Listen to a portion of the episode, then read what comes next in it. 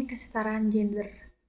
Ini adalah hal yang sangat gue sukai. Karena ini bahasan yang luas. Dan kayaknya gak banyak orang tertarik dengan isu ini. Gue gak tau kayaknya orang sekitar gue memang tidak tertarik atau menghindari isu ini. Tentang kesetaraan gender ini, gue sebagai pihak yang di nomor dua kan, alias sebagai perempuan, sangat kencang menyuarakan kesetaraan gender. Tapi lebih banyak digunjingin sebagai feminazi, sebagai kelompok radikal, atau bahkan yang gak nyambung sama sekali itu dibilang ateis. Oh, atau bahkan ada yang bilang bahwa saya adalah lesbian. Karena puncak dari feminis itu kan lesbian, katanya gue gak tau ya maksudnya kayak menjadi feminis itu bukan berarti kita tuh sangat anti dengan laki-laki dalam hal apa pun gue nggak anti laki-laki gue tidak benci laki-laki gue suka laki. Ya normal lah. Maksudnya kenapa kenapa kalau misalnya kalau misalnya orang feminis itu udah dianggap sebagai apa kelompok perempuan melawan lesbian anti patriarki jelas. Kalau anti patriarki iya.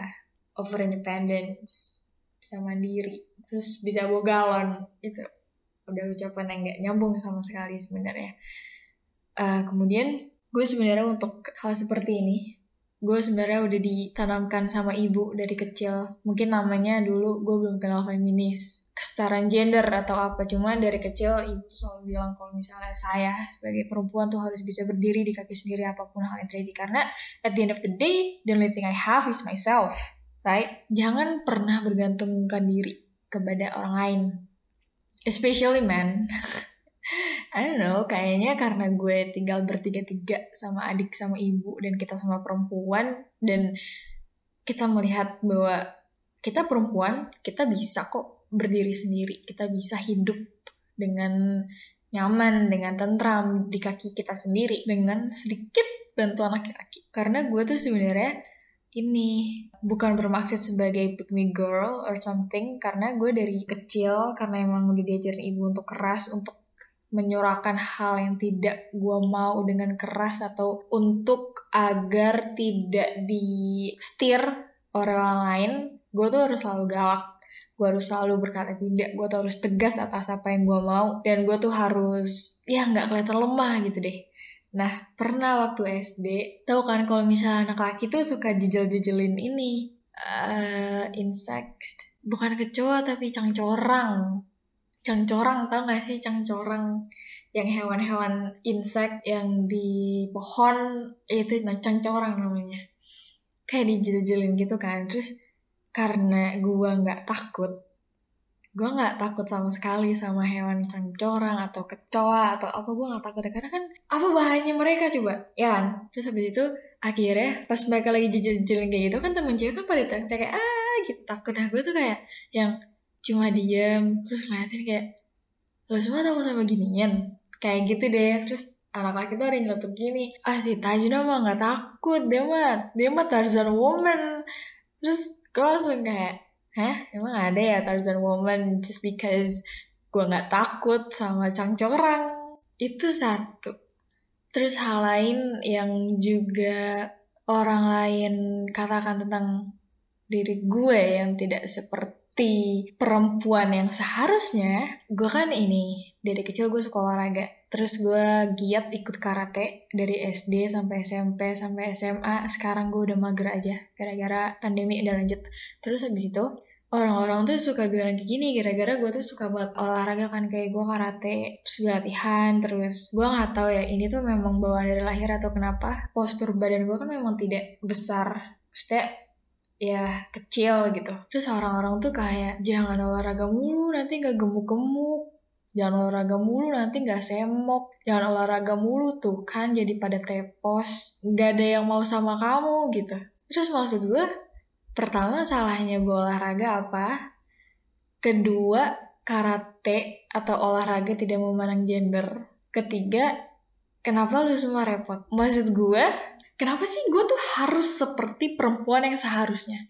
Kata masyarakat. Kenapa sih perempuan tuh harus diam di rumah, harus main masak-masakan, harus main Barbie boneka, atau harus nurut apa kata orang tua, harus bisa masak, harus bisa beres-beres, harus bisa ini, bisa itu, bisa itu yang nantinya pada akhirnya kita serve laki-laki sebagai imam keluarga. Terus ada satu hal lagi yang gue agak ganjil sebenarnya.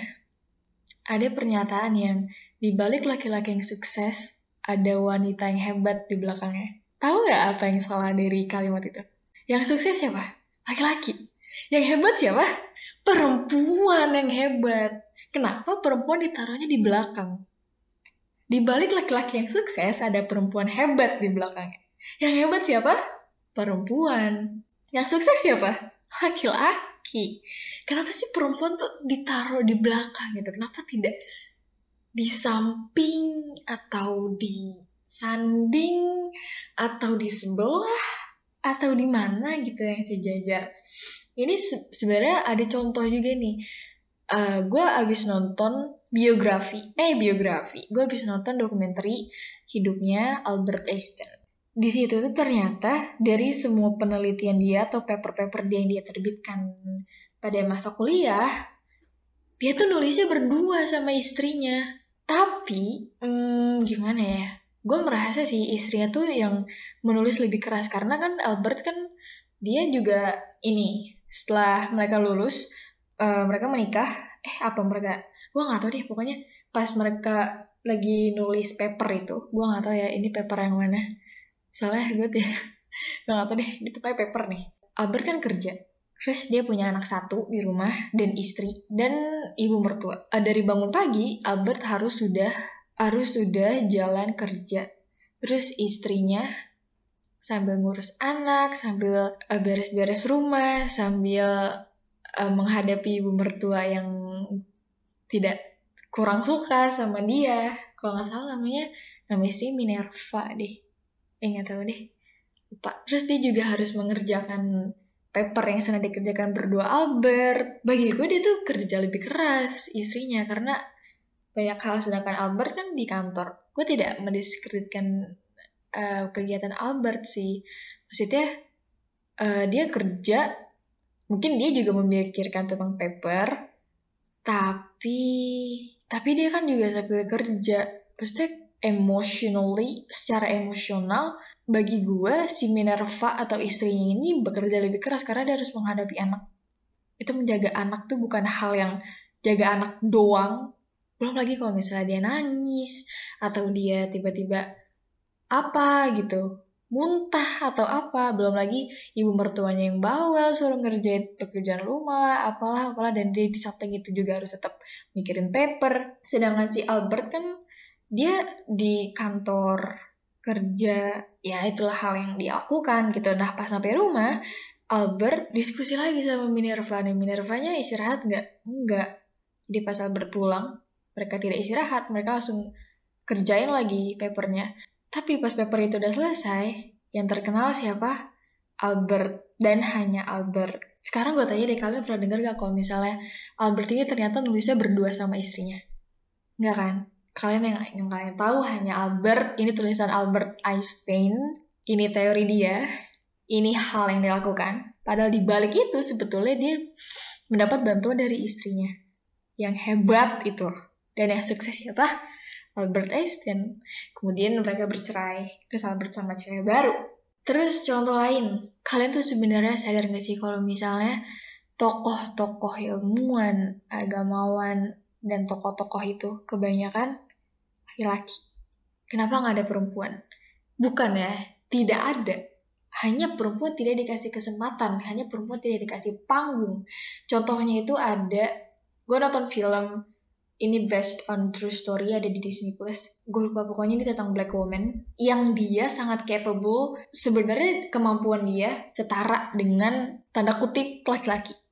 Akhirnya dia tuh uh, ditransfer sekolah sama gurunya ditransfer ke sekolah yang bagus tapi mostly itu mayoritas laki-laki. Kemudian pas dia bekerja di NASA, dia dia sangat di uh, diskreditkan karena dia perempuan, kedua karena dia black. Nah, suatu ketika di NASA ini mengalami suatu hal yang ada selisih hitung gitu. Nah, karena si black woman ini tidak mendapat kesempatan untuk seenggaknya bersuara apa yang dia pikirkan di otaknya padahal dia sebenarnya tuh super genius. Nah akhirnya pada suatu ketika akhirnya dia dikasih kesempatan untuk uh, dapat promosi jabatan naik ke atas untuk menghitung hal-hal yang tentang roket gitu gue gak ngerti. Nah akhirnya ternyata hitungan dia benar dan hitungan dia tepat. Itu adalah salah satu contoh bahwa perempuan tuh sebenarnya bisa, perempuan tuh sebenarnya hebat, perempuan tuh sebenarnya capable of doing anything hanya kita tidak dikasih panggung, hanya kita tidak dikasih kesempatan gitu untuk berada di depan. Karena lagi-lagi perempuan tuh dianggap sebagai pihak nomor dua. Padahal kalau misalnya untuk spektrum gender, laki-laki dan perempuan tuh nggak ada nomor satu, nomor dua. Kita tuh bisa, kita tuh hebat in our own way, dan kita tuh sederajat, men. Kemudian hal lain yang sering disoroti ketika berbicara mengenai kesetaraan gender adalah banyak banget kita temui keluarga-keluarga yang mementingkan pendidikan itu di laki-laki. Perempuan tuh ya cukup SMA lah atau cukup S1 lah itu udah cukup banget kayaknya untuk perempuan.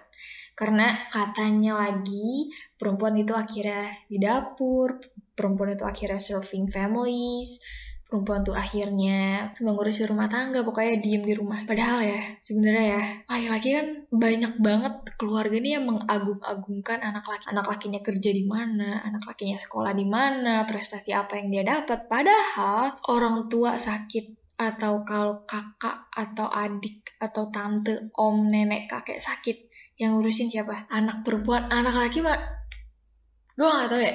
Gue gak tau ya karena gue mm, belum menemukan anak laki yang merawat orang tua tuh sebaik dan seteliti perempuan. Karena at the end of the day orang-orang kalau misalnya sakit tuh nyarinya perempuan. Karena apa? Laki-laki mah gak becus atau apa gitu. Tapi tetep aja yang dibangga-banggain siapa? Laki-laki laki-laki laki-laki. Padahal kalau misalnya lagi sakit terus ngurus rumah terus butuh bantuan apa, perempuan tuh bisa. Bisa diada-adain, bisa ngapa-ngapain, bisa multitask, karena memang kita sudah tuntutan dari society, perempuan harus bisa ini, bisa itu, bisa ini, bisa itu, yang bahkan gue gak tahu ya laki-laki itu sanggup atau enggak kalau menjadi kita pertama ditahan society, tapi kita juga didorong untuk menjadi perempuan yang bisa berdiri sendiri, tapi kita juga tidak diberi kesempatan, tapi kita juga dicap aneh-aneh kalau misalnya kita bersuara mengenai kesetaraan gender atau bersuara mengenai hak yang fundamental, hak yang seharusnya memang kita dapat. Aduh gue gak tau deh. Apa kita udahin aja kali ya? Kita udah aja ya. Nanti kapan-kapan kita ngomongin kesetaraan gender lagi karena ini seru banget seru banget. Apalagi kalau misalnya ngobrol tuh sama laki-laki yang langsung. Pasti tuh nggak tahu deh. Nanti deh kita lihat aja ya. Aku juga nggak tahu sih bakal ngomong sama siapa. Dadah terima kasih ya udah didengar